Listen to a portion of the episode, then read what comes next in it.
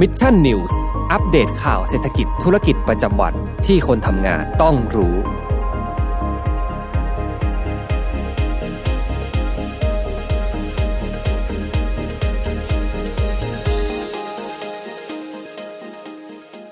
สวัสดีครับยินดีต้อนรับเข้าสู่รายการ Mission News Live นะครับประจำวันพุธที่ 9 มีนาคม 2565 นะฮะอยู่กับผมแจ็คทิลาติเช่นเคยนะครับวันนี้วันพุธนะฮะ6โมงตรงแบบนี้มารับชมรับฟังข่าวสารสำหรับคนทำงานกันนะครับสวัสดีทุกท่านกันด้วยนะฮะเข้ามาแล้วก็อย่าลืมกดไลค์กดแชร์เพื่อเป็นกำลังใจให้กับผม ทีมงาน Mission to the Moon แล้วก็สมมูลกันด้วยนะครับยังไงขอบพระคุณทุกๆท่านล่วงหน้าเลยนะครับแน่นอนว่าในช่วงนี้นะฮะหลังจากที่สถานการณ์ในรัสเซียแล้วก็ยูเครนเกิดขึ้นมาเป็นระยะเวลากว่าสัปดาห์หนึ่งได้แล้วนะฮะสิ่งที่เรากำลังพูดถึงอยู่เลยนะฮะในตอนนี้เนี่ยนั่นก็คือเรื่องของสภาพเศรษฐกิจนั่นเองนะครับที่เรียกได้ว่าผลกระทบที่เกิดขึ้นเนี่ยมันหนักหนาสาหัสจริงๆนะฮะอย่างที่ผมได้รายงานไปในตอนเช้า ในรายการ Mission Daily Report เนี่ยเราก็เห็นได้ชัดแล้วนะครับว่าเรื่องของราคาน้ำมันดิบโลกที่ปรับตัวเพิ่มสูงขึ้นนะฮะอยู่ในกรอบสูงกว่า 120 เหรียญสหรัฐต่อบาร์เรลไปแล้วเนี่ย ส่งผลทำให้ราคาน้ำมันค้าปลีกในประเทศไทยของเราเองก็ได้รับผลกระทบไปด้วยนะครับ อย่างที่ผมบอกไป ใครที่เติมน้ำมันอยู่บ่อยๆเนี่ยน่าจะทราบกันดีนะฮะแต่ก่อนเนี่ยเราเติม e 2 0ใช่ไหมฮะถือว่าเป็น safe haven ของเราเวลาที่เราเนี่ยอยู่ในช่วงปลายเดือนนะฮะเติม e 2 0กันเติมทีนึงนะฮะไม่เกิน 1,000 บาทเดี๋ยวนี้เนี่ยนะครับราคาน้ำมัน e 2 0นะครับแก๊สโซฮอล์ e 2 0เนี่ยปรับตัวเพิ่มขึ้นไปอยู่ที่ระดับ 38 บาท เป็นที่เรียบร้อยแล้วนะครับ เพราะฉะนั้นแล้วเราอาจจะได้เห็นราคาน้ำมันเนี่ยสองลิตรหนึ่งร้อยบาทหรือเปล่านะฮะอันนี้ก็เป็นอีกเรื่องหนึ่งที่ น่าจับตามองเป็นอย่างมากนะครับ ส่วนอีกเรื่องหนึ่งเลยที่เราไม่พูดถึงไม่ได้นั่นก็คือเรื่องของราคาทองคำนั่นเองนะฮะวันนี้ที่ห้างทองหลาย ๆ พื้นที่เนี่ยนะครับ ก็คึกคักกันเป็นอย่างมากนะฮะไม่ว่าจะเป็นผู้คนที่เดินทางไปซื้อ หรือว่าจะไปขายทำกำไรนั่นเองนะเพราะว่าในช่วงนี้ก็ต้องบอกก่อนว่ามันไม่ได้มีเพียงแค่ปัจจัยเรื่องของสถานการณ์ที่รัสเซียแล้วก็ยูเครนเพียงอย่างเดียวนะครับ ที่ส่งผลทำให้ดีมานหรือว่าความต้องการที่จะเข้าไปถือทองคำเนี่ย มันปรับตัวเพิ่มสูงขึ้น แต่มันเป็นปัจจัยทางเศรษฐกิจหลายหลายอย่างที่ทำให้ผู้คนเองเนี่ยตัดสินใจเลือกที่จะเซฟเฮเว่นนะฮะปกป้องสินทรัพย์ของตนเองโดยการเข้าไปถือทองคำนั่นเองนะฮะซึ่งเดี๋ยวในวันนี้เนี่ยก็จะมาเล่าให้ฟังกันว่ามันมีปัจจัยอะไรกันบ้างนะครับ แล้วก็ต้องบอกก่อนว่าวันนี้มีหนังสือมาแนะนำด้วยนะฮะไม่ได้ไม่ได้ขายของแต่อย่างใดแต่แค่รู้สึกว่าเป็นหนังสือที่เหมาะกับสถานการณ์เรื่องของทองคำพอดีนะฮะก็เดี๋ยวเรามาว่ากัน นะครับอ่สวัสดีคุณธนาสินด้วยนะครับ สวัสดีวันนี้ด้วยนะฮะก็อย่าลืมนะฮะกดไลค์กดแชร์กันให้ด้วยนะครับ สวัสดีตอนเย็นแบบนี้นะฮะอ่าเดี๋ยวเราไปเริ่มกันเลย ก่อนที่จะเริ่มกันนะฮะขออภัยนะฮะมีเรื่องประชาสัมพันธ์หนึ่งเรื่องนะครับ เกือบลืมไปแล้วนะฮะก็คือเรื่องของงาน MDR on stage นะฮะหรือว่า Mission Daily Report on stage เนี่ยที่จะมีขึ้นในวันที่ 19 มีนาคมนะฮะวันเสาร์ที่ 19 มีนาคมเวลาบ่ายโมงครึ่งถึง5โมงครึ่งนะครับที่ True Digital Park Auditorium ชั้น 6 นะฮะก็ต้องบอกก่อนว่าตอนนี้ วันที่ 9 แล้วนะฮะ ใครที่เป็น 100 ท่านแรกนะครับที่ได้รับสิทธิ์เข้าร่วมงานเนี่ยก็อย่าลืมยืนยันตนเองนะฮะยืนยันรับสิทธิ์การเข้างานเนี่ยผ่านระบบ Event Pop ให้เรียบร้อยนะฮะใครที่ยังไม่ลงทะเบียนเนี่ยก็สามารถทักแอดมินทักสมมูลเข้ามาเพื่อที่จะขอลิงก์ Event Pop ในการลงลงทะเบียน ยืนยันสิทธิ์เข้างานได้นะครับ ถ้าหากว่าถ้านไม่ยืนยันสิทธิ์เนี่ยก็จะถือว่าสละสิทธิ์นะฮะแล้วก็อาจจะไม่สามารถลงทะเบียนเข้าร่วมงานในวันจริงได้อีกครั้งหนึ่งนะก็มาย้ำเตือนอีกครั้งหนึ่งนะครับ 10 มีนาคมนี้นะฮะก็ ผู้ที่เข้าร่วมงานก็ต้องอย่าลืมนะฮะต้องมีหลักฐานการฉีดวัคซีนครบ 2 เข็มนะครับแล้วก็ผลตรวจ ATK ภายใน 24 ชั่วโมงนะครับถ้าหากว่าลงทะเบียนไปแล้ว ไม่สะดวกมาร่วมงาน ก็สามารถที่จะแจ้งแอดมินมาเพื่อสละสิทธิ์ได้นะครับยังไงก็ฝากกันด้วยนะ เดี๋ยวเราเจอกันนะครับไม่เลื่อนแน่นอนนะครับสำหรับรายการอ่าอีเวนต์นะครับ MDR on stage ที่จะมีขึ้นวันเสาร์หน้านี้นะฮะไม่ใช่เสาร์นี้นะฮะเสาร์หน้านะครับอีก 10 วันเราเจอกันนะครับ แล้วก็ วันนี้เช่นเคยนะฮะเราอยู่กับน้ำดีน่าโทนิวนะฮะน้ำอ่าดีน่าโทนิวนะครับน้ำเต้าหู้ออร์แกนิกสูตร original แล้วก็สูตรน้ำตาลน้อยนะฮะวันนี้ก็ยังอยู่กับเราอยู่นะฮะก็ขอบคุณดีน่าโทนิวด้วยนะครับสำหรับข่าวแรกในวันนี้นะฮะไปไล่เรียงกันเลยนะครับ เรื่องของสถานการณ์ที่ยูเครนแล้วก็รัสเซียนะ ถือว่าเป็นวิกฤตแล้วเป็นที่เรียบร้อยนะครับ ตอนนี้เนี่ยราคาทองคำโลกนะครับสิ่งที่เกิดขึ้นเลยก็คือว่าสถานการณ์วิกฤตที่ยูเครนแล้วก็รัสเซียเนี่ย มันก่อกำเนิดให้กลายเป็นวิกฤตทางเศรษฐกิจอย่างหนึ่งนะฮะอย่างแรกที่เราเห็นได้ชัดก็คือเรื่องของอราคาน้ำมันดิบที่ปรับตัวเพิ่มสูงขึ้นนะครับ ซึ่งมันเป็น butterfly effect หรือว่าเป็นchain effect นะฮะอย่างแรกเลยก็คือว่าพอราคาน้ำมันดิบปรับตัวเพิ่มสูงขึ้น แน่นอนว่าสิ่งที่ตามมาเลยก็คือ ต้นทุนการผลิตที่ปรับตัวเพิ่มสูงขึ้นด้วยเช่นเดียวกันนะครับ ราคาน้ำมันดิบที่ปรับตัวเพิ่มสูงขึ้นเนี่ย มันก็เป็นผลนะฮะมาจากเรื่องของ ความไม่แน่นอนของสถานการณ์นะฮะอย่างแรกเนี่ยมันมาจากเรื่องของ supply ที่มันมีน้อยอยู่แล้ว จากการที่กลุ่มประเทศโอเปกเนี่ยเขายังคงกำลังการผลิตอยู่ที่4ี่แสนล้านบาร์เรลต่อวันนะครับยังไม่ได้มีการปรับเพิ่มขึ้น แล้วก็ยังจะคงกำลังการผลิตประมาณนี้เนี่ยไปตลอดในช่วงเดือนเมษายนนะครับ ซึ่งสิ่งนี้เนี่ย มันกดดันนะครับทำให้ราคาน้ำมันดิบปรับตัวเพิ่มสูงขึ้นไปอยู่แล้วนะครับ ส่วนอีกเรื่องหนึ่งเลยที่ถือว่าเป็นปัจจัยความเสี่ยงมากๆที่มากดดันให้ราคาน้ำมันดิบปรับตัวเพิ่มสูงขึ้นเนี่ย นั่นก็คือในเรื่องของสถานการณ์ที่ยูเครนแล้วก็รัสเซียนะฮะสิ่งที่เกิดขึ้นเลยก็คือว่ามันมีความเสี่ยงนะครับ ว่าอาจจะมีการแบนนะฮะพลังงานจากรัสเซียนะครับไม่ว่าจะเป็นก๊าซธรรมชาติหรือว่าน้ำมันดิบนั่นเองนะฮะซึ่งก็จะส่งผลให้ supply ในตลาดเนี่ย ลดน้อยถอยลงไปอีกนะครับ สิ่งสองสิ่งนี้นะครับน้ำมันดิบโลกปรับตัวเพิ่มสูงขึ้น มันกลายเป็นต้นทุนนะครับที่ทำให้บริษัทต่างๆนะครับจะต้องประสบพบเจอ แล้วก็ถ้าหากว่าสถานการณ์ลากยาวไปอย่างที่ผมได้เคยกล่าวถึงสมมติฐานนะครับของทางกลุ่มไทยคอมพาสที่ได้มีการออกสมมติฐานออกมา 3 รูปแบบด้วยกันก็คือหนึ่งสถานการณ์เนี่ยลากยาวไปจนถึงในช่วงเดือนพฤษภาคมนะฮะหรือว่ามากกว่า 3 เดือนนั่นเองนะฮะ ต่อมาก็คือว่าลากยาวไปหกเดือนนะครับ ไปจนจบไตรมาสที่สองเนี่ยถ้าสถานการณ์มันลากยาวแบบนี้นะครับ สิ่งที่ตามมาเลยก็คือว่าราคาน้ำมันดิบก็อาจจะปรับตัวเพิ่มสูงขึ้น เป็นระยะเวลานาน พอมันส่งผลกระทบกับภาคธุรกิจนะครับ ก็อาจจะทำให้ภาคธุรกิจเนี่ยมีรายได้ที่ลดลงนั่นเองนะครับ สิ่งที่ตามมาเลยก็คือว่าตอนนี้นะครับ ผู้คนเอง ก็มีความวิตกกังวลนะฮะว่าถ้าหากว่าราคาน้ำมันดิบยังแพงอยู่แบบนี้ จะอาจจะดันทำให้อัตราเงินเฟ้อ consumer price index เนี่ยปรับตัวเพิ่มสูงขึ้นนะฮะเงินเฟ้อมากขึ้น เงินของตนเองที่ถืออยู่ที่เป็นเงินสดนะฮะในธนาคารก็ดีนะครับ หรือว่าในกองทุนต่างๆ ก็ดีที่เป็นเงินของรัฐบาล สกุลเงินรัฐบาลต่างๆนะครับ มันจะเป็นดอลลาร์สหรัฐ เงินบาทเงินเยนเงินรูเบิลเงินยูโรต่างๆ เนี่ย มันจะมีมูลค่าที่ลดน้อยลง ตามอัตราเงินเฟ้อไปด้วย เพราะฉะนั้นแล้วสิ่งที่คนนะฮะตามหลักเลยนะครับ ก็จะต้องหาสินทรัพย์ที่สามารถคงความมั่งคั่งของตนเองเอาไว้ได้นะครับ แล้วมันจะหนีไปไหนได้นะครับ นั่นก็คือทองคำนั่นเองนะฮะทองคำเนี่ยถือว่าเป็นสินทรัพย์ที่สามารถคงมูลค่าของตัวมันเอาไว้ได้ดีที่สุดนั่นเองอะหลายๆคนก็จะบอกว่า เอ๊ะ ถ้ามันคงมูลค่าของตัวมันเอาไว้ได้ดีที่สุดเนี่ย แล้วทำไมราคามันยังถึงมีการปรับขึ้น แต่ว่าก็ต้องบอกก่อนว่า มูลค่าของทองคำเนี่ยมันปรับตัวเพิ่มขึ้นตามหลักดีมานแล้วก็สป라이นะฮะซึ่งส่วนใหญ่แล้วเวลาที่ราคาทองคำปรับตัวเพิ่มสูงขึ้นเนี่ยมันก็เป็นเพราะว่าดีมานมันปรับตัวเพิ่มสูงขึ้น มันมีความต้องการมากยิ่งขึ้น เพราะว่าคนเนี่ยต้องการที่จะนำเอาเงินเนี่ยไปหาสถานที่ที่มันปลอดภัยนะฮะสามารถคงความมั่งคั่ง คงเม็ดเงินของตนเองเอาไว้ได้นะครับ เพราะฉะนั้นแล้วคนเองจึงเข้าไปซื้อทองคำกันเพิ่มเติมมากยิ่งขึ้นนะฮะ แล้วก็ต้องอย่าลืมนะครับว่าอีกสิ่งหนึ่งเลยที่สำคัญไม่แพ้กัน แล้วก็เขาบอกว่าจะเป็นดิจิตอลโกลนะฮะนั่นก็คือบิตคอยน์นั่นเองนะฮะวันนี้ราคาบิตคอยน์เองก็ปรับตัวเพิ่มสูงขึ้น มาอยู่ในระดับ 40,000 เหรียญสหรัฐต่อ1บิตคอยน์เป็นที่เรียบร้อยแล้วนะฮะแต่ว่าวันนี้เราจะมาพูดถึงเรื่องของทองคำเป็นหลักนะฮะตอนนี้นะครับราคาทองคำโลกนะครับพุ่งแตะระดับ 2,000 เหรียญสหรัฐต่อออนซ์เป็นที่เรียบร้อยนะครับ แล้วก็ อาจจะมีแนวโน้มที่จะพุ่งขึ้นไปสู่ระดับ 2,100 เหรียญสหรัฐต่อออนซ์นะครับ ในบ้านเราเนี่ยมีอีกหนึ่งปัจจัยที่ทำให้ราคาทองคำปรับตัวเพิ่มสูงขึ้นเป็นอย่างมาก นั่นก็คือเรื่องของเงินบาทที่อ่อนค่าลงนะครับ นั่นจึงทำให้พอเงินบาทอ่อนค่าลง แล้วเอาไปเทียบกับราคาทองคำที่อิงกับ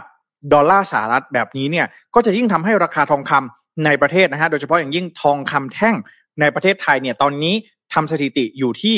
สามหมื่นหนึ่งพันหนึ่งร้อยห้าสิบาทเป็นที่เรียบร้อยนะครับทำให้ผู้คนนะครับหลาย ๆ ภาคส่วนวันนี้ไปต่อคิวกันที่ร้านทองกันอย่างอุ่นหนาฝาข้างกันเลยนะครับ ก็มีการต่อคิวนะครับ ขายทั่วประเทศเพื่อทำกำไรนะครับ แล้วก็ทำให้ผู้ค้าเองก็ต้องมีการสำรองเงินสดมากเป็นพิเศษนะครับ หลาย ๆ พื้นที่นะครับมันเป็นเชียงใหม่นะครับ ตามที่สำนักสำนักข่าวประชาชาติธุรกิจเนี่ยได้มีการเปิดเผยออกมาก็ต้องมีการสำรองเงินสด พิ่มเติมเพื่อที่จะรับมือกับการทยอยขายนะครับทองคำในครั้งนี้ของผู้คนนะครับ ตอนนี้นะครับก็ถือว่าเป็นส่วนที่อ่าอย่างที่ผมได้บอกไปนะครับ เมื่อเราดูปัจจัยภายนอกประเทศเนี่ยเราก็อาจจะเห็นได้ว่ามันมาจากเรื่องของสถานการณ์เศรษฐกิจโลกนะฮะที่ผู้คนเองมองหาเซฟเฮเว่นในการรักษาความมั่งคั่งของตนเองนะครับแต่ว่าถ้าเกิดว่ามาดูในประเทศไทยนะครับวันนี้เนี่ยราคาซื้อขายทองคำในประเทศล่าสุดนะครับก็คือเมื่อวานนี้นะบ่ายวันที่ 8 มีนาคมนะครับทองคำแท่ง96.5%นะครับมีราคารับซื้ออยู่ที่ 31,000 50 บาทนะครับแล้วก็ราคาขายอยู่ที่31,150 บาท ส่วนทองรูปพรรณนะครับมีราคารับซื้ออยู่ที่3,000เอ่อ33,395 บาทนะครับแล้วก็ราคาขายออกอยู่ที่ 31,550 บาทนั่นเองนะครับเรามาดูกันที่ปัจจัยแรกกันก่อนนะครับปัจจัยแรกเลยนะครับที่สำคัญมากๆนะครับ นั่นก็คือว่าเรื่องของค่าเงินบาทที่อ่อนค่าลงนะครับ ทางด้านของคุณณัฐวุฒิ วงศ์เยาวรักษ์นะครับ ซึ่งเป็นผู้อำนวยการฝ่ายวิจัย บริษัทหลักทรัพย์โกลเบล็กนะครับกล่าวว่าตั้งแต่มีข่าวสงครามรัสเซียยูเครนมานะครับ ราคาซื้อขายทองคำโลกนะครับ หรือว่า Gold Spot เนี่ยปรับตัวขึ้นมาแล้ว 6-7%ด้วยกันนะครับ หรือว่าเพิ่มขึ้นเนี่ยประมาณ 130 เหรียญสหรัฐต่อออนซ์ ซึ่งมีแนวโน้มราคาเนี่ยอาจจะมีการปรับตัวเพิ่มสูงขึ้นไปอีกนะฮะ ถ้าหากว่าสงครามเนี่ยยืดเยื้อนะครับ โดยโกลเบล็กเนี่ยมองว่าแนวต้านนะครับระดับสูงสุดนะครับตามเดิมที่เคย มีการคาดการณ์เอาไว้อยู่ที่ระดับ 2,740อ่า2,074 เหรียญสหรัฐนะครับ ต่อออนซ์นะครับ แล้วก็พบว่ากองทุนทองคำนะครับ SPDR SPDR เนี่ยเป็นกองทุนทองคำที่ใหญ่ที่สุดในโลกนะฮะมีการเข้าซื้อทองคำอย่างต่อเนื่องในช่วงตั้งแต่ต้นปีที่ผ่านมานะครับ เพราะว่ามีปัจจัยบวกที่อาจจะทำให้ราคาทองคำเนี่ยปรับตัวเพิ่มสูงขึ้นนั่นเองนะครับ ใครที่ไม่ค่อยคุ้นนะฮะ SPDR เนี่ยเป็นอ่าสเตทนะครับเขาเรียกว่าเป็นกองทุน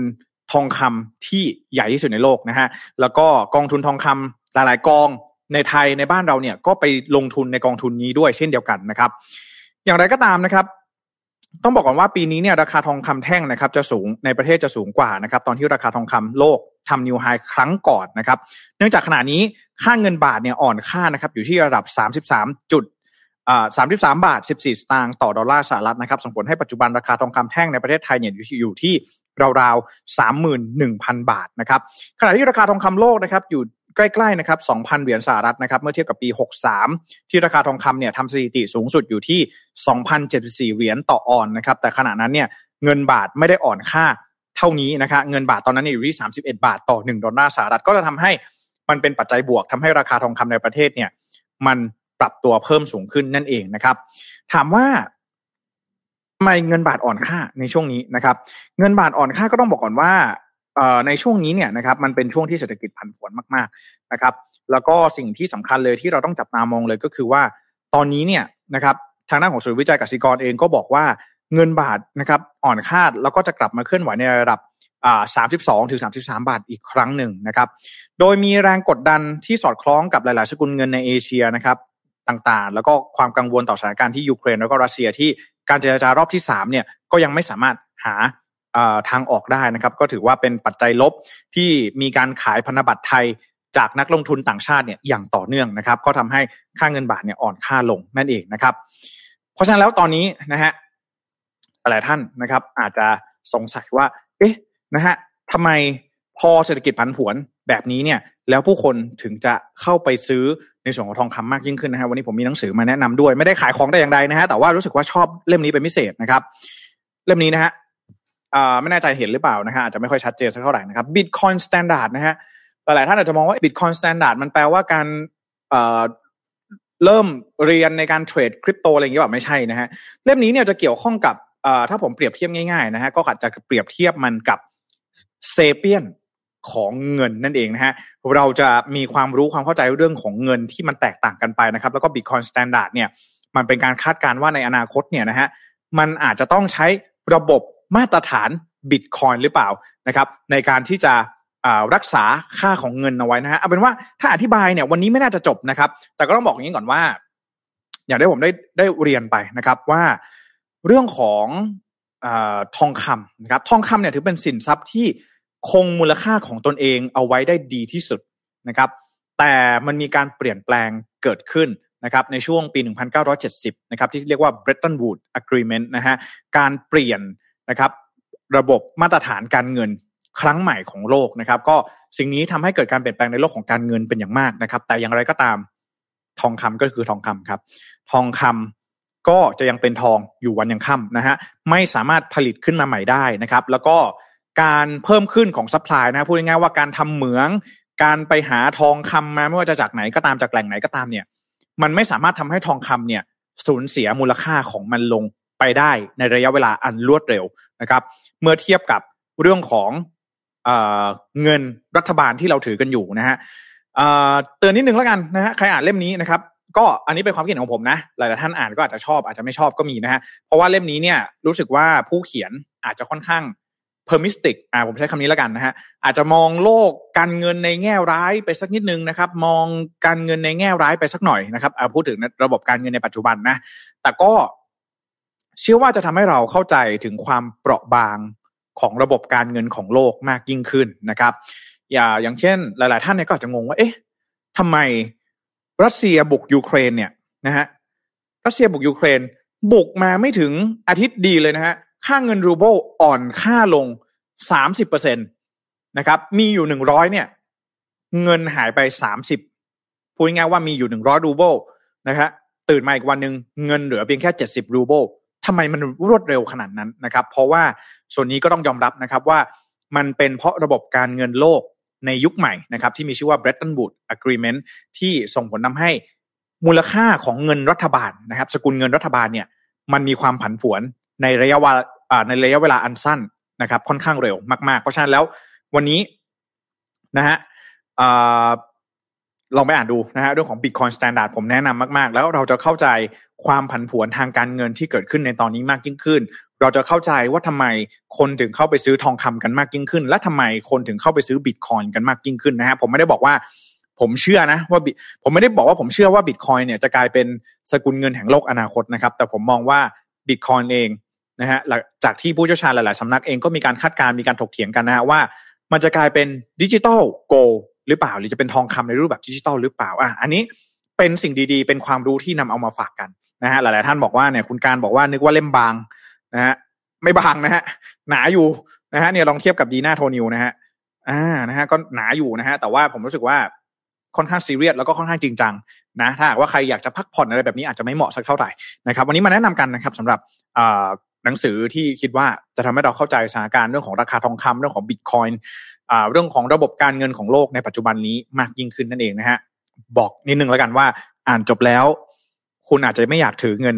รัฐบาลเลยก็เป็นไปได้นะฮะอันนี้อันนี้แล้วแต่นะแต่ละท่านจะมีมุมมองอย่างไรก็ใครอ่านแล้วมาแชร์กันได้นะครับอะแนะนำกันแบบนี้นะฮะเมื่อกี้พูดถึงเรื่องของราคาที่ปรับตัวเพิ่มสูงขึ้นนะฮะที่ไทยมีสองปัจจัยด้วยกัน ปัจจัยแรกเศรษฐกิจโลกนะฮะที่ทำให้ราคาทองคำโลก แพงนะฮะราคาทองคำโลกแพงขึ้น ประกอบกับบ้านเรานะครับ เงินบาทอ่อนค่าลงทำให้ทองในประเทศเนี่ยยิ่งมีราคาสูงมากยิ่งขึ้นนะครับ สิ่งที่เกิดขึ้นเลยก็คือผู้คนนะฮะก็แห่ไปเปิดบัญชีเทรดทองกันนั่นเองนะฮะคุณธนพัฒน์นะครับพศวงศ์นะครับ ซึ่งเป็นประธานเจ้าหน้าที่บริหารกลุ่มบริษัทหัวเส้งเฮงนะครับ กล่าวกับประชาชาติธุรกิจนะฮะว่าจากสถานการณ์ในยูเครน ที่ดันราคาทองคำต่างประเทศให้ปรับขึ้นไปอย่างรวดเร็วเนี่ยครับประกอบกับค่าเงินบาทที่อ่อนค่าอย่างรวดเร็วนะครับ ยิ่งดันให้ราคาทองคำในประเทศปรับตัวขึ้นไปมากกว่าเดิมนะครับ all time high นะฮะซึ่งนักลงทุนที่เคยเข้าซื้อสะสมนะครับก็จะเริ่มขายทำกำไร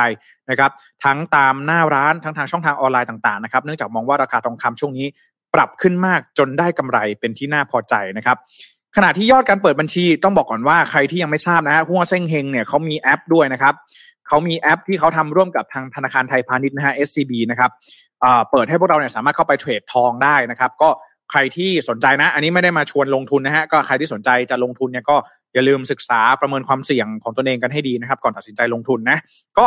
ตอนนี้นะครับทางด้านของโฮเซ็งเฮงก็บอกว่ามีการเปิดบัญชีซื้อขายทองคำออนไลน์เพิ่มมากยิ่งขึ้นนะครับเนื่องจากว่ามีความสะดวกสบายมากยิ่งขึ้น แล้วก็การเปิดบัญชีซื้อขายทองคำออนไลน์เนี่ยได้รับความนิยมมาพอสมควรก่อนหน้านี้นะฮะก่อนที่จะมีเหตุสงครามที่รัสเซียแล้วก็ยูเครนนะครับตอนนี้ก็พอมันมีกระแสเรื่องของราคาทองคำที่ปรับตัวเพิ่มสูงขึ้นเนี่ยก็ทำให้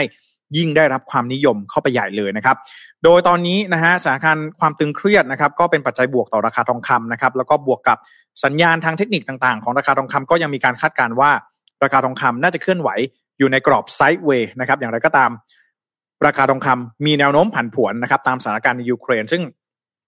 หากการเจรจานะครับในรอบที่ 3 ระหว่างรัสเซียแล้วก็ยูเครนคลี่คลายลงเนี่ยก็อาจจะทำให้ราคาทองคำเนี่ยปรับตัวลงได้นะครับ ซึ่งเพราะฉะนั้นตอนนี้การเข้าซื้อนะครับ ก็คึกคักกันเป็นอย่างมากนะครับ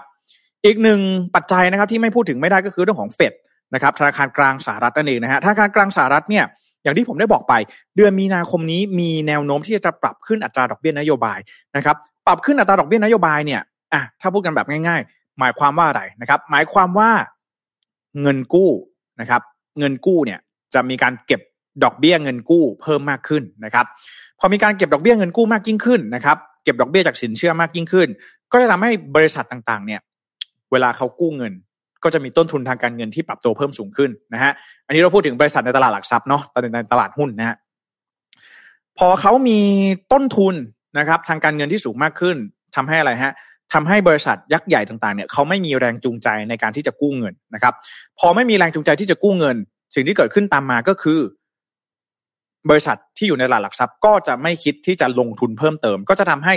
ผลตอบแทนในตลาดหุ้นเนี่ย มันปรับตัวลดลงได้นะครับ ไม่ว่าจะเป็นเรื่องของเซนติเมนต์เรื่องของฟีลลิ่งนะครับหรือว่าเรื่องทางเทคนิคต่างๆ หรือว่าสุดท้ายแล้วก็คือเรื่องของ value นะฮะ VI ต่างๆเนี่ย value investment เนี่ยอาจจะมองว่าเอ้ยในปีนี้หลังจากมีการปรับขึ้นอัตราดอกเบี้ยนโยบายแล้ว อาจจะทำให้หุ้นไม่เติบโตอย่างที่คาดการเอาไว้ ก็จะทำให้มันมีแรงเทขายออกจากตลาดหุ้นออกมา แล้วไอ้เงินที่ขายออกมาจากตลาดหุ้นเนี่ย ไปไหนฮะ เดาออกไหมฮะ ก็จะไปที่ตลาดทองคำนั่นเองนะครับ เพราะฉะนั้นแล้วตอนนี้เนี่ยอัตราการแรงกดดันนะครับ จากการปรับขึ้นอัตราดอกเบี้ยนโยบายของเฟดเนี่ย ก็ถือว่าเป็นอีกหนึ่งปัจจัยที่อาจจะทำให้มีเรื่องของแรงเทขายนะครับจากตลาดหลักทรัพย์นะครับ แล้วก็ อาจจะมีการแรงเข้าซื้อนะครับในการเก็งกำไรในทองคำมากยิ่งขึ้นนะครับ ก็ตอนนี้ถ้าหากว่าราคายังอ่อนตัวลงนะครับ ก็แนะนำให้มีการกลับเข้าซื้อนะครับ อันนี้บอกว่าไม่ได้มาชวนลงทุนนะแต่ว่าเป็นทางที่ทางด้านของสำนักข่าวประชาชาติธุรกิจเนี่ยเขามีบทวิเคราะห์กันออกมานะครับ ตอนนี้นะฮะก็ถือว่านอกจาก เรื่องของการเข้าซื้อนะครับก็ยังมีปัจจัยหลาย ๆ อย่างที่คิดว่าหลาย ๆ ท่านเองนะครับ ก็อาจจะต้องจับตาดูกันอย่างใกล้ชิดนะครับ เรื่องของเศรษฐกิจโลกเงินเฟ้อยูเครนรัสเซียเรื่องของเฟดนะครับค่าเงินบาทที่อ่อนตัว ตอนนี้เนี่ยนะฮะนอกจากเรื่องของการเข้าซื้อนะครับ เรื่องของการขายนะครับทางด้านของคุณ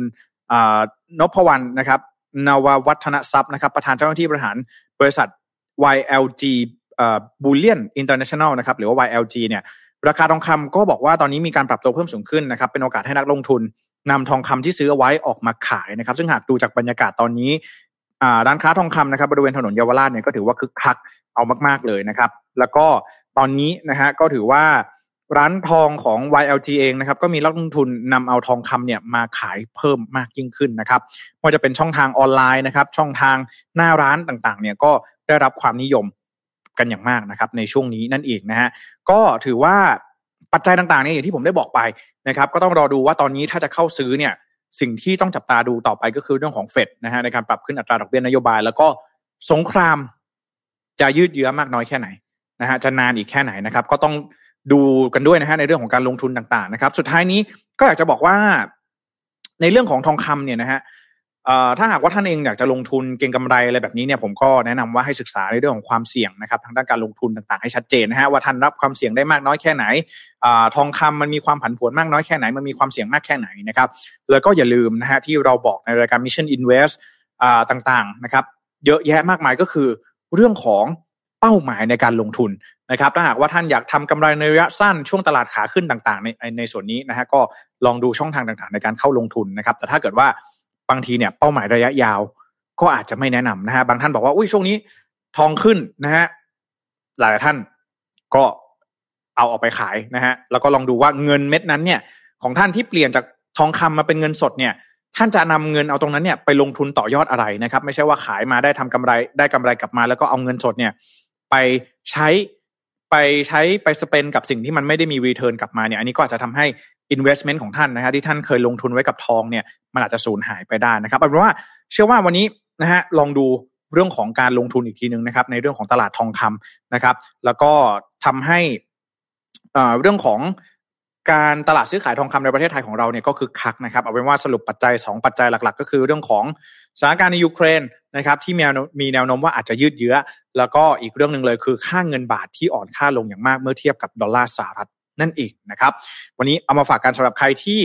สงสัยนะฮะว่าทำไมเรื่องของทองคำเนี่ยมีการเข้าซื้อกันเยอะเหลือเกินแล้วก็ใครที่อาจจะไม่เข้าใจเรื่องของ demand และ supply ของทองคำเนี่ย อันนี้ก็ต้องบอกเลยนะฮะว่าทองคำ มันเป็นสินทรัพย์ที่คงมูลค่าของตัวมันไว้ได้ดีที่สุดในโลกในตอนนี้นะครับ เพราะฉะนั้นแล้วก็อาจจะไม่แปลกที่เราเห็นการเข้าซื้ออทองคำที่เพิ่มมากขึ้น ดีมาที่เพิ่มมากขึ้น แล้วก็ราคาเลยปรับตัวเพิ่มสูงขึ้นตามมาจากปัจจัยแวดล้อมอื่น ๆ นั่นเองนะครับ ใครที่จะลงทุนก็ศึกษาความเสี่ยงต่างๆ กันให้ดีด้วยนะครับ อืมนะฮะก็นี่นะฮะแนะนำกันอีกทีหนึ่ง Bitcoin Standard นะครับอ่าไปหาซื้อ กันมาอ่านได้นะครับผมคิดว่าเรื่องนี้สนุกมากๆเลยนะครับ ใครที่ชอบจริงจังเนี่ยสายจริงจังแบบผมเนี่ยอ่านได้เลยนะฮะเออสนุกมากสนุกสนุกมากจริง ๆ นะครับมีการเล่าถึงประวัติศาสตร์ของเงินด้วยนะ ว่าเงินมันคืออะไรนะฮะแต่ว่าผมเล่าคร่าวๆแบบนี้ชวนคุยแล้วกัน ใครที่พอจะรู้เรื่องของระบบการเงินเนี่ย จริง ๆ แล้วเงินเนี่ยนะฮะเงินมันก็เป็นสินทรัพย์อย่างหนึ่งนะครับ ถามว่าสินทรัพย์เนี่ยทุกอย่างคือสินทรัพย์หมดนะฮะอย่างเช่นอ่าคอมพิวเตอร์ตัวนี้นะครับเป็นของผมก็เป็นสินทรัพย์ของผมนะครับ เสื้อ นาฬิกาแว่นตาต่างๆเนี่ยอันนี้ก็เป็นสินทรัพย์ของผมนะครับ เพียงแต่ว่าฟังก์ชันนะครับของเงินหรือว่าหน้าที่นะครับ ของเงินเนี่ยคือสื่อกลางในการแลกเปลี่ยนนะครับ สื่อกลางในการแลกเปลี่ยนเนี่ยมันก็จะต้องมีคุณคุณสมบัติหลาย ๆ อย่างนะครับ มันจะถึงเหมาะสมกับการเป็นสื่อกลางในการแลกเปลี่ยนนะครับ ซึ่งในประวัติศาสตร์เนี่ยมันเปลี่ยนแปลงไปอยู่ตลอดเวลานะครับ ในแต่ละพื้นที่ด้วยนะครับ อย่างที่เราเห็นว่าทำไมในไทยเราใช้ เปลือกหอยนะฮะก็ต้องนึกสภาพว่าสมัยก่อนเนี่ย เปลือกหอยเป็นสิ่งที่หายากนะครับ แล้วก็สามารถพกพาได้สะดวกนะฮะมันก็มีมูลค่าของมันนะครับ เพราะว่าคนเนี่ยเป็นคนไปให้มูลค่าเปลือกหอยนะครับ พอยุคสมัยเปลี่ยนไปนะครับ เปลี่ยนมาเป็นทองคำนะฮะทองคำไม่สามารถผลิตเพิ่มได้นะครับ ไม่สามารถเพิ่มได้ในระยะเวลาเพียงชั่วข้ามคืนแบบนี้นะครับ ประกอบกับทองคำเองก็สามารถแบ่งเป็นหน่วยย่อยได้นะครับ แต่ว่าอาจจะลำบากนิดนึงอะไรแบบนี้นะฮะเอาเป็นว่า ผมอาจจะอธิบายได้ไม่ดีเท่าหนังสือเล่มนี้นะฮะคือชอบมากก็เลยมาแนะนำนะฮะไม่ได้มีมาแจกนะฮะขออภัยด้วยนะฮะถ้าว่าวันไหนมีโอกาสมีเหลือจะเดี๋ยวจะมาแจกกันนะครับ แล้วก็คนถามมาเรื่องของที่ขั้นหนังสือนะฮะอันนี้เป็นที่ขั้นหนังสือจากสำนักพิมพ์จิปซีนะครับ ก็ได้มาวันนั้นที่งานสัปดาห์หนังสือนะฮะก็ไม่แน่ใจว่าจะมีทำมาแจกกันอีกหรือเปล่านะครับ ก็อันนี้บอกไว้เผื่อใครสงสัยนะครับ ผมอะหลายๆท่านเข้ามาแล้วนะฮะในช่วงนี้นะฮะช่วงระหว่างข่าวที่ผมเล่าข่าวที่หนึ่งให้ฟังนะฮะก็ สวัสดีคุณซิรินด้วยนะครับ เสียดายติดงานเลยไม่ได้ไปต่อคิวขายทองกับเขานะฮะ ลองดูช่องทางแอปพลิเคชันนะฮะ ลองดูว่าสามารถทำอย่างไรได้บ้างนะครับ สวัสดีคุณการด้วยนะครับ คุณการถามว่าลองกินโทนิวหรือยังลองกินแล้วนะฮะ เออ คือตอนแรกเนี่ย เคยกินดีน่าโทนิวอ่าต้องมีน้ำเต้าหู้เจ้าอื่นที่เป็นสีฟ้าใช่ไหมแล้วก็รู้สึกว่ามันจะยังมีความหวานอยู่อะ เออ แต่พอกินอ่าดีน่าโทนิวที่เป็นสีฟ้าเนี่ยที่เป็นสูตรน้ำตาลน้อยเนี่ยรู้สึกว่า เหมือนจะไม่ได้กินน้ำตาลเลยอะเออนะฮะแบบนิดเดียวมีเส้นบางๆกั้น ระหว่างไม่มีน้ำตาลกับมีน้ำตาลอะเหมือนเขาใส่ไปน้อยมากๆนะฮะก็ลองดูกันได้นะเผื่อใครที่แบบว่าเออกินแบบไม่มีน้ำตาลไม่ได้จริงๆนะฮะก็ลองดีน่าโทนิวสูตรอ่าสีฟ้าดูนะฮะสูตรน้ำตาลน้อยนะฮะคิดว่ากลัวอ้วนเนี่ยรู้สึกดีมากเวลากินเพราะว่ารู้สึกว่าน้ำตาลมันน้อยมากจริง ๆ นะครับ ผม สวัสดีคุณนิชานันด้วยนะครับอ่าสวัสดีคุณสันเพชรนะฮะแล้วก็คุณชุติเทพนะฮะบอกว่ามีเงินนับน้องมีทองนับพี่นะอันนี้เรื่องจริงนะฮะ ทองก็คือทองอยู่วันยังค่ำนะครับ ไม่สามารถทำลายได้นะครับ แล้วก็ไม่สามารถผลิตขึ้นมาใหม่ได้นะครับอทองก็ยังจะเป็นทองอยู่วันยังค่ำนะครับ คุณมณิมนนะฮะสวัสดีด้วยนะครับ สวัสดีน้องบิ๊กด้วยนะครับ สวัสดีพี่แพทนะฮะคุณแพตตี้นะครับแล้วก็สวัสดีคุณนพสูรนะครับ บอกว่าคุณนพสูรบอกว่าสวัสดีรอบวงนะครับ คุณแพตตี้ก็บอกว่าน้ำมันก็สุดแพงนะฮะแล้วก็คุณไพศาลบอกว่าสนทุนสนใจอยากลงทุนทองครับอยากถามว่าจะเอาเงินที่ไหนมาซื้อครับนะฮะอันนี้ก็ ดูด้วยนะฮะ จริง ๆ บอกงี้หลาย ๆ ท่านเนี่ยเอาทองไปขายแล้วก็อาจจะมีบางท่านนะไม่ใช่หลายท่านเราใช้บางท่านแล้วกัน บางท่านเนี่ยเอาทองไปขายนะฮะแล้วก็อาจจะเปลี่ยนเงินสดตรงนั้นเนี่ยเอาไปใช้อย่างอื่นนะแต่จริงๆแล้วเงินสดตรงนั้นเนี่ยถ้าเรามองทองเป็นสินทรัพย์เนี่ยเราก็ต้องเอาเงินสดตรงนั้นเนี่ยไปลงทุนต่อยอดต่อไปนะฮะก็อาจจะเอาเงินไว้ช้อนตอนที่มันราคาถูกลงหรือไม่อะไรอย่างไรต่อไปนะฮะคุณมันนี้มันบอกว่าที่หนังสือเก๋ไก่มากนะครับนะน้องบิ๊กบอกว่า แจกไหมฮะโอ้โหมีอยู่เล่มเดียวนะขออ่านให้จบก่อนนะฮะถ้าหากว่ามีโอกาสเดี๋ยวมาแจกกันแน่นอนนะครับ คุณทุกสุบอกว่าหนังสือน่าสนใจมากนะครับนะหลายท่านบอกหนังสือน่าสนใจนะฮะอย่าลืมไปหามาอ่านกันได้นะครับ คุณผู้ชมบอกว่าน้องนวาไม่มาผมไปละนะฮะจะเย็นนะฮะเดี๋ยววันพรุ่งนี้อ่าแล้วก็วันศุกร์นะฮะไม่แน่ใจว่าน้องแป้งจะสะดวกมาหรือเปล่านะครับ วันพฤหัสแล้วก็วันศุกร์นะฮะเดี๋ยวเจอกับอ่าน้องๆนะฮะน้องแป้งได้นะครับ หลายท่านน่าจะคิดถึงนะเมื่อสัปดาห์ที่แล้วน้องแป้งไม่ได้มานะครับ อ่า สวัสดีคุณวิทูลด้วยนะครับ บอกว่าชอบเลยครับ ย่อยแล้วติดมาเล่าช่วงไลฟ์นะครับ สั้นๆ ได้ไหมครับ เป็นวิทยาทานให้เหล่าคนฟังด้วยนะครับ ได้ครับ เดี๋ยวจะลองพยายามดูนะครับเพราะว่าหนังสือค่อนข้างเนื้อหาจริงจังมากนะฮะแล้วก็เดี๋ยวจะลองพยายามย่อยดูนะฮะจริงๆ คิดว่ามีเนื้อหาหลายๆ ส่วนที่ทำให้ผมเนี่ย มองเงินเปลี่ยนไปเออ ผมใช้คำนี้แล้วกันนะฮะแล้วก็พอเราเจอสถานการณ์ที่ยูเครนที่ผมได้บอกไปเนี่ยว่า ตัวอย่างอย่างเช่นค่าเงินรูเบิลอย่างเงี้ยตื่นเช้ามาเงินมันหายไปสามสิบเปอร์เซ็นต์อะ เออเงินร้อยบาทเนี่ยมันหายไปสามสิบหรือเจ็ดสิบเนี่ยผมคิดว่ามันก็เยอะอยู่นะแล้วลองคิดดูว่าถ้าเรามีเงินเป็นล้านนะฮะเป็นสิบล้านเป็นร้อยล้านเนี่ยนะครับเพราะฉะนั้นแล้วการที่เราจะหา safe haven ของเรานะครับในช่วงที่สถานการณ์โลกแบบนี้เนี่ยมันเสี่ยงจะเกิดสงครามจะมีโรคระบาด มีเศรษฐกิจถดถอยต่าง ๆ เนี่ยนะฮะผมคิดว่า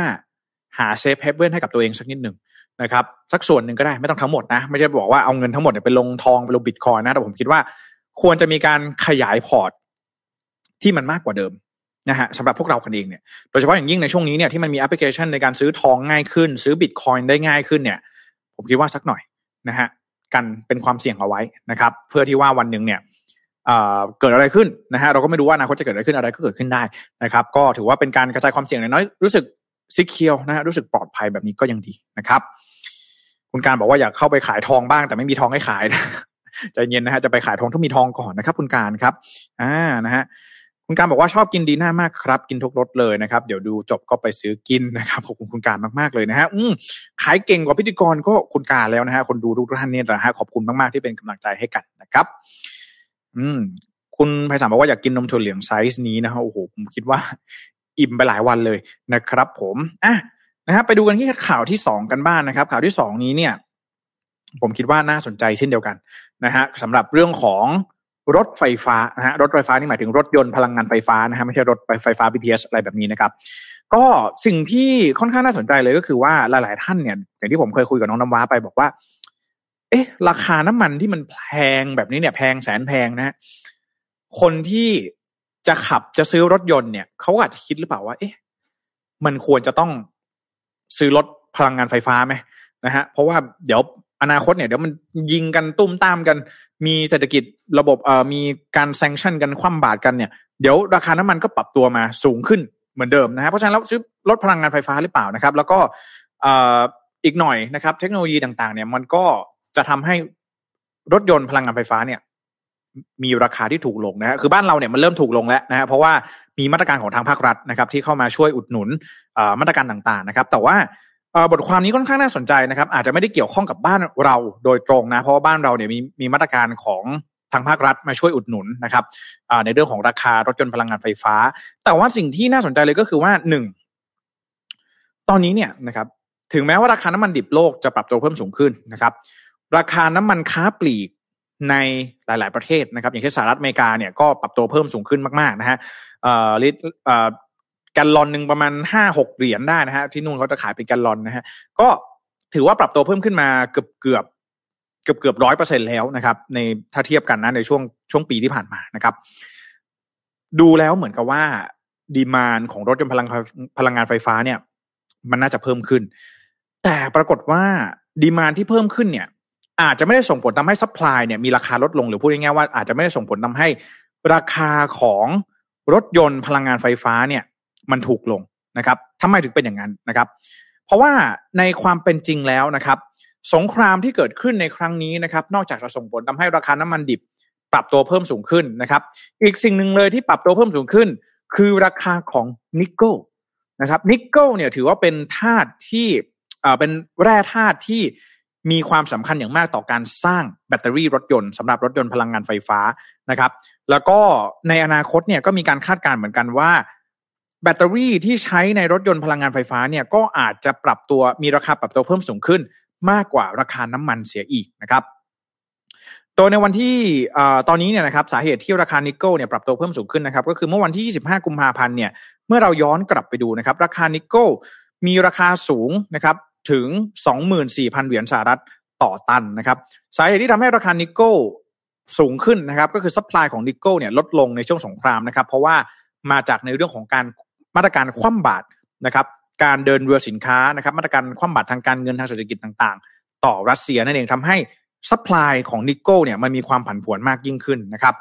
แม้ว่ารัสเซียเนี่ยจะไม่ใช่ประเทศหลักนะครับในการส่งออกนะครับหรือว่าในการขุดนิกเกิลเนี่ย แต่ว่ารัสเซียก็ถือว่าเป็นประเทศที่นำนิกเกิลมาสร้างเป็นแบตเตอรี่รถยนต์พลังงานไฟฟ้า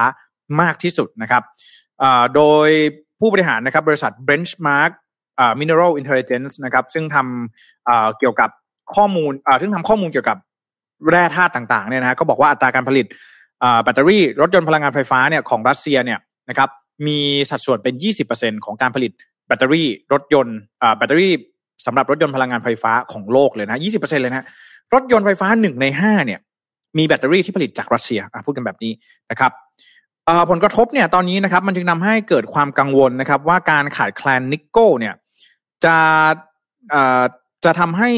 บริษัทที่ผลิตยานยนต์นะครับอย่างเทสลานะครับก็มีการออกมาระบุผ่านทวิตเตอร์เช่นเดียวกันนะฮะว่าแผนการผลิตรถยนต์เนี่ยอาจจะมีการเปลี่ยนแปลงไปนะครับโดยเทสลาเนี่ยอาจจะมีการเปลี่ยนมาใช้เทคโนโลยีไอรอนคา t อดนะครับหรือว่าเป็นเทคโนโลยี แบตเตอรี่เทคโนโลยีอื่นที่ไม่ต้องใช้นิกเกิลหรือว่าใช้นิกเกิลน้อยลงอะไรแบบนี้นะครับขณะที่ Volkswagen เองก็บอกว่าการผลิตผลิตแบตเตอรี่รถยนต์โดยปราศจากนิกเกิลเนี่ยถือเป็นเรื่องที่ impossible หรือว่าเป็นเรื่องที่เป็นไปไม่ได้นะครับเพราะฉะนั้นแล้วตอนนี้เนี่ยนะครับการคาดการณ์ในอนาคตเนี่ยจึงมีการคาดการณ์ว่าหากการขาดแคลนทรัพยากรที่จะนำมาผลิตรถยนต์หรือส่วนประกอบรถยนต์เนี่ยมันขาดแคลนมากยิ่งขึ้นนะครับ ก็อาจจะทำให้วงการการผลิตรถยนต์ จะต้องมีการนำเอาเทคโนโลยีอื่น หรือทรัพยากรอื่นเข้ามาทดแทน ก่อนที่ราคาเนี่ยจะปรับตัวเพิ่มสูงขึ้น แล้วก็มาตรการการคว่ำบาตรทางเศรษฐกิจแล้วก็ทางการเงินนี้ส่งผลต่อ supply chain ของนิกเกิลในอนาคตในระยะยาวอีกด้วยนะครับ เพราะฉะนั้นแล้วเทรนด์นี้ก็ต้องจับตาดูนะฮะเรื่องของแบตเตอรี่รถยนต์นะครับ ว่ามันจะเป็นไปอีกนานแค่ไหนนะฮะต้องบอกก่อนว่า เรื่องแบบนี้เนี่ย มันจะค่อยๆได้รับเอฟเฟกกันมาเรื่อยๆนะฮะหลายๆท่านอาจจะบอกว่า เอ๊ะ มันก็ไม่ใช่พรุ่งนี้วันนี้หรือเปล่า แต่ว่าเราก็ต้องดูว่าถ้าหากว่าอย่างที่ผมบอกไปว่าตอนนี้เนี่ยปัจจัยทางเศรษฐกิจที่สำคัญมากๆอย่างหนึ่งเลย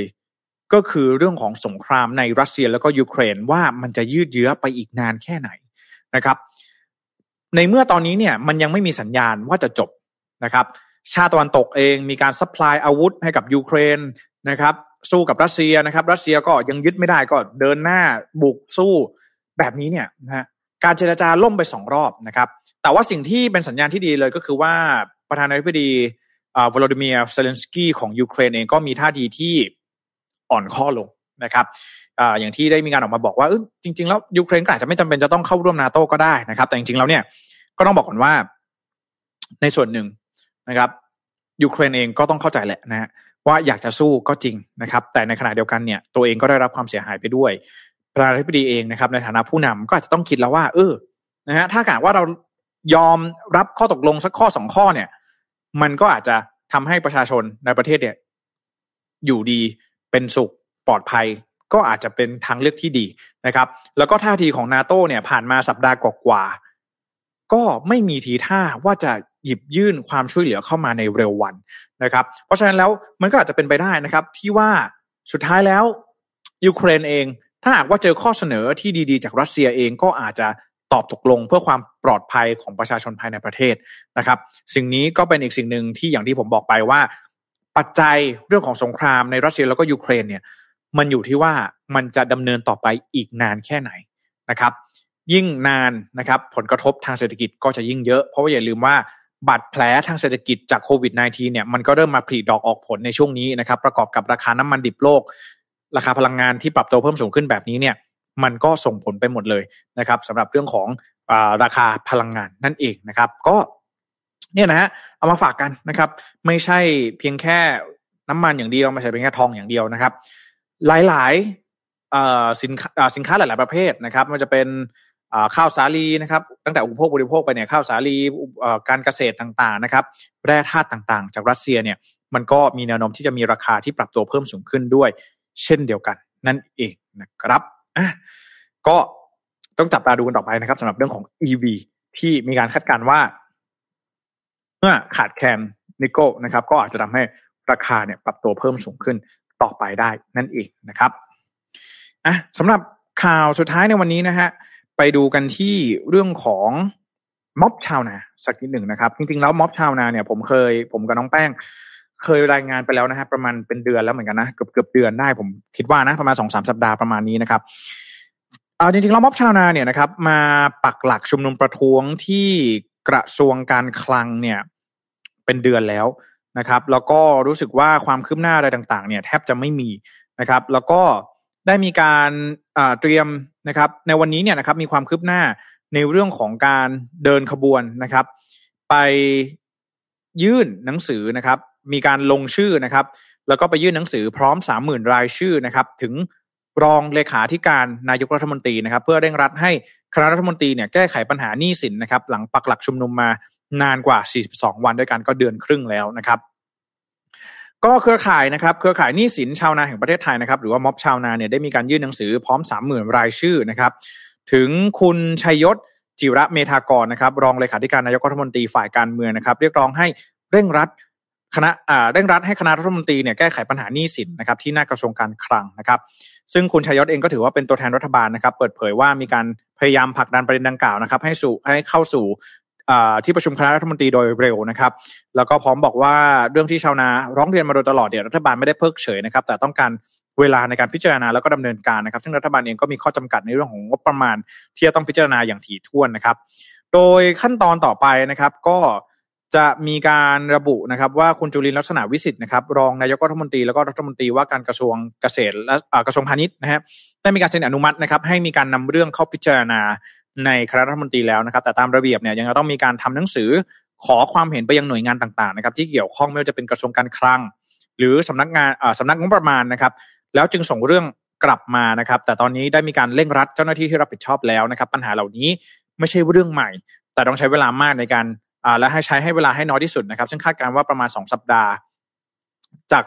จากที่ตามปกติแล้วใช้เวลาประมาณสองเดือนโอ้โห นี่เรามีอะไรทีหนึ่งเนี่ยไปยื่นเรื่องต่อคณะรัฐมนตรีเนี่ยใช้ระยะเวลาสองเดือนเลยแหละฮะอันนี้เพิ่งทราบนะฮะก็มาดูข้อเรียกร้องนะครับ หลักๆ ของม็อบชาวนากันสักนิดหนึ่งนะครับ ข้อเรียกร้องหนึ่งนะครับก็คือขอให้สถาบันการเงินนะครับ ที่เป็นเจ้าหนี้ชะลอการฟ้องคดี ยึดทรัพย์ ขายทอดตลาดนะครับ ก็เร่งโอนหนี้เข้าสู่กระบวนการการจัดการหนี้สิน ของสำนักงานกองทุนฟื้นฟูและพัฒนาเกษตรกรหรือว่ากฟกนะครับ ซึ่งดอกเบี้ยต่างๆเนี่ยก็จะมีอัตราที่ต่ำกว่าทางด้านของธนาคารนั่นเองพูดง่ายๆว่า อยากจะให้ช่วย refinance หนี้ของชาวนาที่มีอยู่ในตอนนี้นะฮะเพราะว่าชาวนาเนี่ยนะครับอันนี้ก็ต้องเห็นใจนิดนึงแต่หลายท่านที่ทำทำธุรกิจเนี่ยนะครับหรือว่าทำการเกษตรเนี่ยก็จะทราบดีว่า ในการทำนาหรือว่าทำการเกษตรรอบนึงเนี่ยนะโดยเฉพาะอย่างยิ่งถ้าเป็น ในส่วนของข้าวเนี่ยจะเห็นได้ชัดเลยว่า จะทำหนึ่งทีเนี่ยมันจะต้องมีการไปกู้เงินนะฮะกู้เงินมาแล้วก็เอามาลงทุนในด้านต่างๆนะครับ มันจะเป็นปุ๋ยเมล็ดพันธุ์นะครับ เครื่องจักรต่างๆนะครับ น้ำอะไรแบบนี้นะฮะแล้วก็ลงแรงเข้าไปนะครับ เอาไปทำปลูกข้าวไปเอ่อไปอะไรขั้นตอนต่างๆนะที่ผมขอไปนะครับ ผมอาจจะไม่ทราบทั้งหมดแต่ว่าต้องมีการกู้เงินมา เพราะว่ามันใช้เม็ดเงิน ใช้ก้อน ใช้เงินก้อนเนี่ยในการลงทุนไปก่อนนะครับ หลังจากนั้นพอได้ผลิตผลผลิตภัณฑ์ออกมาแล้วนะครับ มีการเก็บเกี่ยวผลิตภัณฑ์ทางการเกษตรเนี่ยออกมา แล้วก็มาขายนะครับ เงินที่เป็นกำไรนะครับ ก็หักเข้าไปนะครับ ในส่วนของชาวนาส่วนที่เหลือที่เป็นหนี้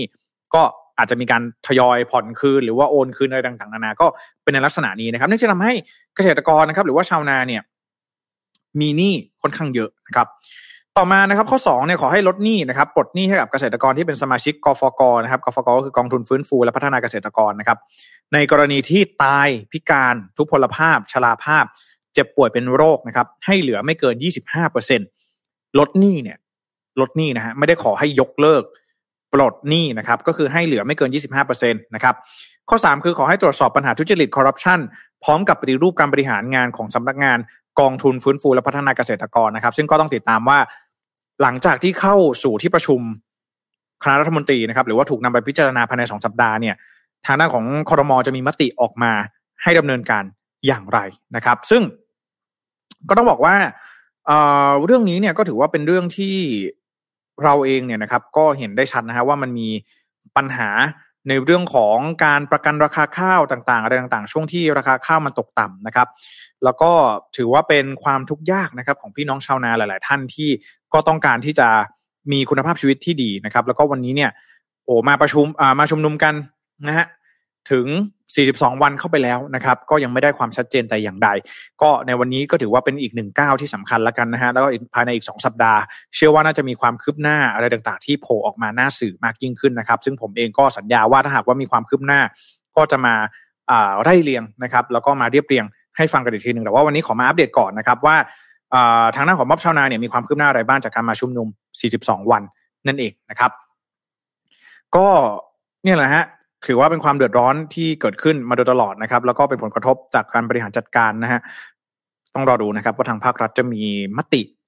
อย่างไรนะครับอะคุณอดิเทพนะฮะแสดงความคิดเห็นเข้ามานะครับ บอกว่าชาวนาไม่เคยได้รับการแก้ไขปัญหาแบบจริงจังครับ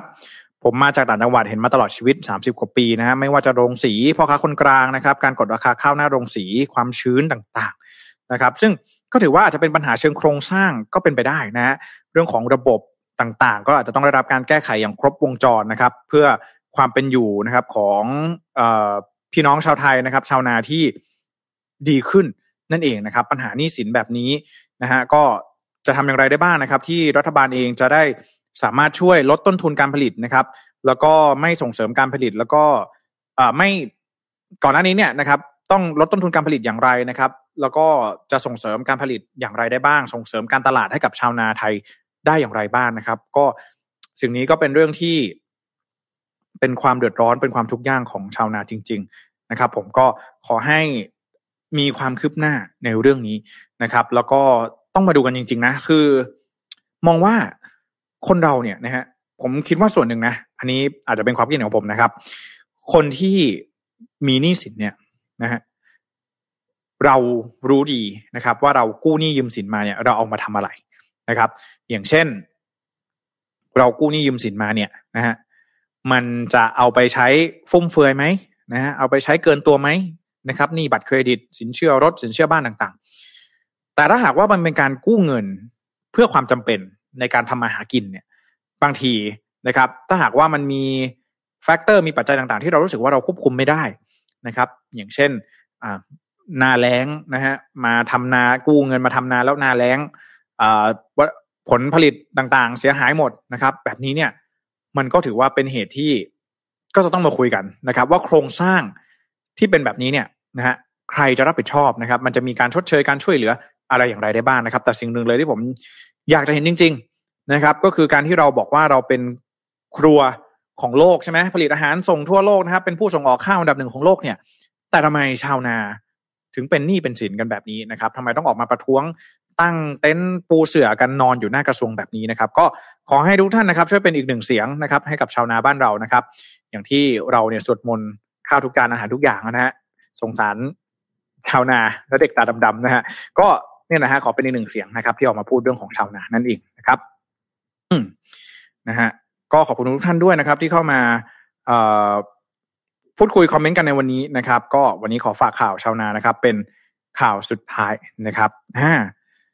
คุณน้องบิ๊กนะฮะบอกว่าขอบคุณมากนะครับ ที่นำเสนอข่าวม็อบชาวนามาเล่านะครับ ก็เดี๋ยววันพรุ่งนี้ในรายการ Mission Daily Report นะครับน้องชนนนะไม่แน่ใจว่าวันพรุ่งนี้หรือวันศุกร์นะครับ ก็ชนนเองก็น่าจะมีสกู๊ปข่าวพิเศษเกี่ยวกับม็อบชาวนามาฝากกันด้วยนะถ้าว่าใครอยากติดตามเรื่องของสาเหตุที่มาอย่างแท้จริงนะครับ